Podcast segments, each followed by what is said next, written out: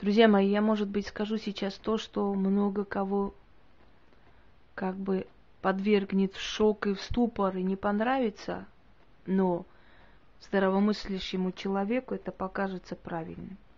Я сейчас буду говорить об эвтаназии. Убийство ли это? Самоубийство ли это? Или правильный шаг? Жизнь это не то, что мы дышим, кушаем, пьем. Жизнь это когда мы полноценно чувствуем, что мы живем, что мы существуем. Когда человек много лет не может с места встать, когда человек много лет не помнит свое имя, не знает, где он находится, и просто-напросто, извиняюсь, под ним чистят, дают кушать и оставляют, этот человек становится бременем и для близких, и для самого себя. Нужно ли продолжать жизнь этого человека? Скажите, пожалуйста, честно, положа руку на сердце, у кого были больные родители, больные близкие родственники, кто-то больной дома, который долго мучился и потом умер. Вот смешанное с чувством горечи, боли, обиды, да, что вы не смогли, вы не сберегли, все-таки сколько бы ни старались, он ушел, есть чувство облегчения. И говорим, сейчас ему не больно. Кроме того, когда в доме больной человек, или хоть не в доме, когда ухаживаете за больным человеком, когда вы концентрируетесь на больного человека, этот больной забирает все ваши силы, просто тянет жилы с вас, не желая того. Любой умирающий берет силы за счет тех, которые рядом живет. Учтите, приходит время, и вы чувствуете, что вы сами уже больная с этим больным человеком уже сами без сил, уже у вас депрессия, у вас уже не желание жить, вам уже вообще ничего не радость, потому что одна цель – лекарство, поменять вовремя, покормить, все, и вам нужно все под это подстроить, и работу, и свои дела. Я не призываю вас думать сразу об эвтаназии и как бы избавиться от этого человека, но я хочу вас спросить, стоит ли того, чтобы продлевать мучение человека. Не жизнь, мучение человека. На Западе есть эвтаназия. Существует, люди добровольно идут. Был такой э, Джон или Джакоб э, Геворкян. Его называли доктор смерти. Его не стало, стало в 2011 году. Его осудили, он сидел, вышел, по-моему, и умер. Осудили за что? Многим не нравилась его идея эвтаназии. Говорят, что он приписывал себе там имущество этих людей. Но это дело этих людей, может быть, и у них никого не было, поэтому они отдавали. Я не берусь судить или оправдывать его, но в любом случае есть дети, вот энцефалит мозга. Звучит жестоко и страшно, правда? Но надо ли продлевать мучение этого ребенка? Скажите мне, пожалуйста. Очень много случаев, когда доктора тайком делают это.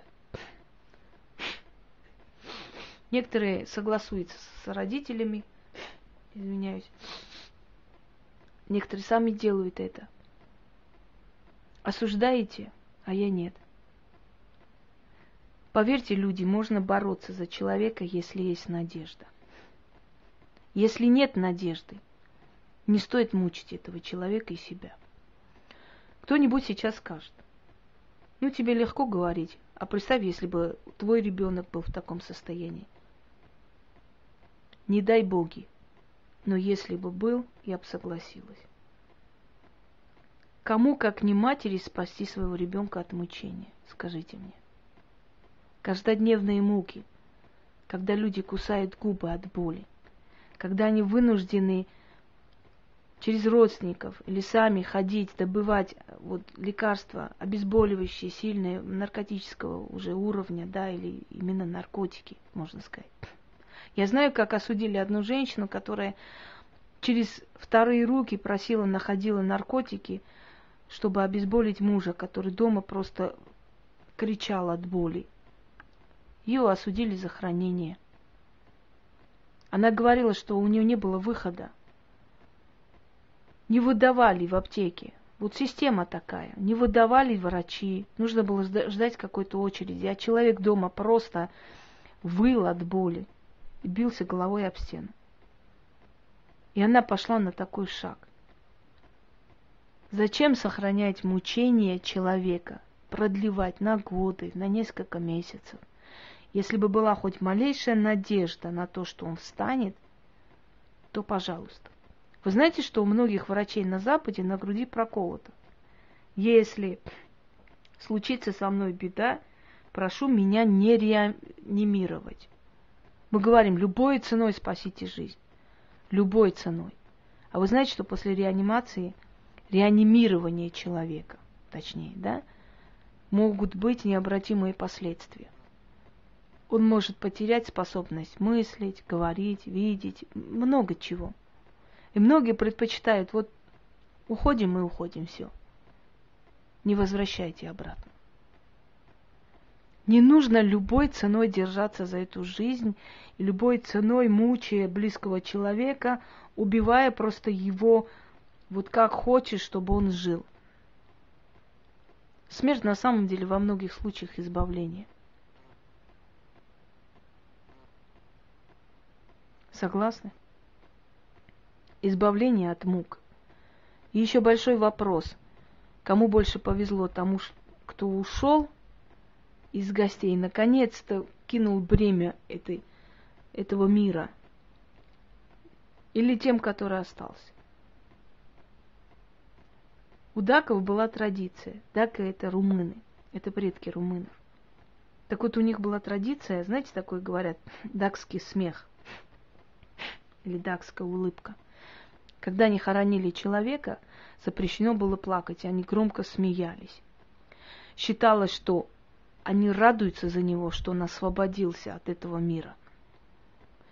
Настолько боязнь и страх перед смертью велик, что человечество придумало много всего, чтобы самого себя утешить избавление от этой жизни, надо радоваться за него. Есть определенные дни, когда уходит человек, им попадает сразу в рай и так далее, так далее. Человек сам себя в течение всей истории утешает, что там не страшно, что можно уходить. Боязнь неизвестности, куда я попаду, что со мной будет. Все, уход, я больше не вернусь.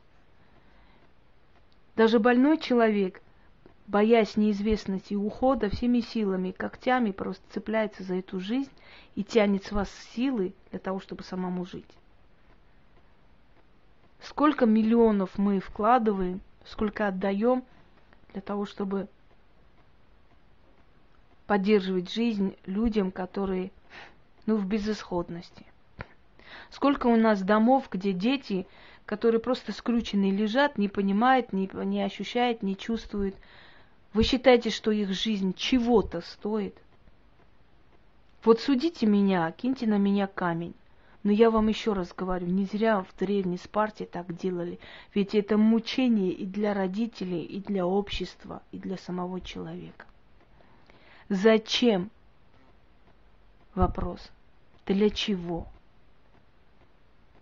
Не станет родитель, этот ребенок умрет в любом случае в каком-то детском доме или там определенном доме, куда их поместят.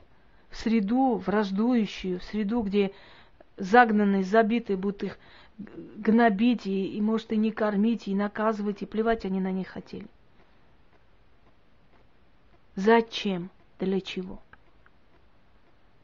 Оно нужно того. А сколько им говорят, что вырастет ребенок до определенного возраста и умрет?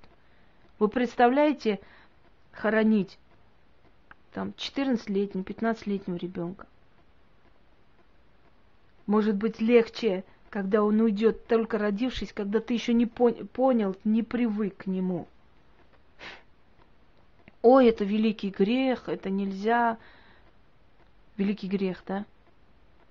А когда ты видишь, что нет там ни матери, ни отца, нянька подходит раз в день там на минут десять, покормит – поменяет, кинет обратно, пойдет дальше. Это не грех мучить это живое создание. Это не грех. Когда он скрюченный, когда он Никакой, он ничего не понимает. А когда есть эти вообще люди, которые не видят, не слышат, не понимают, как растение валяется. Что мы сохраняем, люди? Тело. Мы просто тело сохраняем. Для чего? Я не призываю там ввести эвтаназию или узаконить. Это желание каждого. Есть люди, которые тайком просят и делают им врачи. Есть такие люди, кто сказал, что их нет? Почему эвтаназию делаем животным, жалея их, чтобы они не мучились? Но человеку не можем сделать. То есть животное выше человека получается. Животное жалко, он же без исходности уже не имеет смысла сохранять его жизнь и продлевать. Ну, нет смысла, он мучается. Давайте закончим его мучение.